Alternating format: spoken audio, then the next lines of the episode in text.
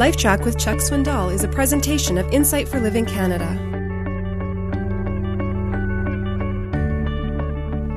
There are few more vivid proofs of the depravity of humanity than the scourge of sibling rivalry. I read several years ago about two unmarried sisters who, up in years, were unable, because of economic reasons, to live separately. But they had a grudge between each other that was so strong they determined they couldn't solve it, nor would they try.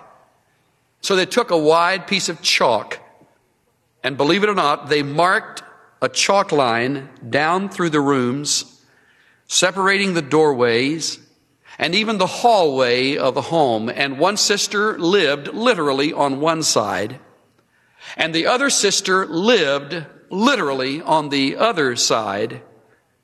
They cooked their meals sometime simultaneously without speaking, of course. They ate the meals at the same table without speaking at the same time.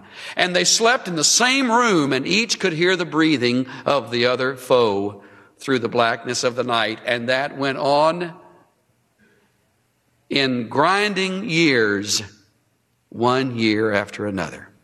Can you imagine? I knew one little child who deeply resented being sick with a cold while his older sibling was healthy, so he secretly blew his nose on the mouthpiece of his brother's musical instrument.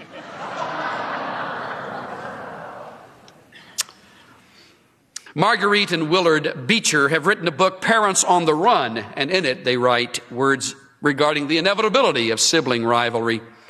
It was once believed that if parents would explain to a child that he was having a little brother or sister, he would not resent it. He was told that his parents had enjoyed him so much they wanted to increase their happiness. This was supposed to avoid jealous competition and rivalry. It did, it did not work. Why should it? Needless to say, if a man tells his wife he has loved her so much he now plans to bring another wife into the home to increase his happiness, she would not be immune to jealousy. On the contrary, the fight would just begin in exactly the same fashion as it does with children. Sometimes we think we've seen it all, only to be amazed that we have hardly scratched the surface. I was ministering in a home over 10 years ago in a state outside California. I was helping a family that was supposedly recovering from the bereavement of the death of the father of the home, who was not yet 50 years old. This young father had left in his legacy four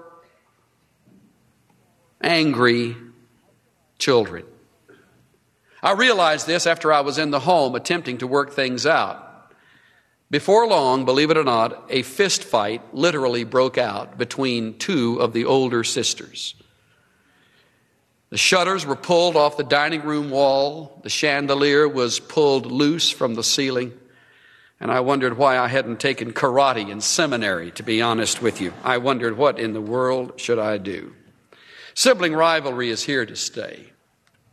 Our need is not to try to find out how to get rid of it because you can no more get rid of sibling rivalry than you can get rid of selfishness, which is the root problem. Our problem is knowing how to deal with it. And that is where the Bible comes in handy.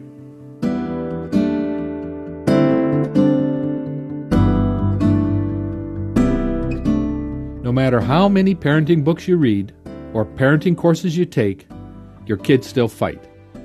Is it possible to stop sibling rivalry? Well, mums and dads, a happy home begins with you. Your kids model what they see in you. Take a look at your own behavior.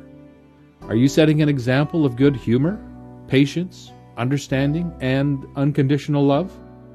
Controlling anger and not taking things so seriously goes a long way in creating harmony in the home.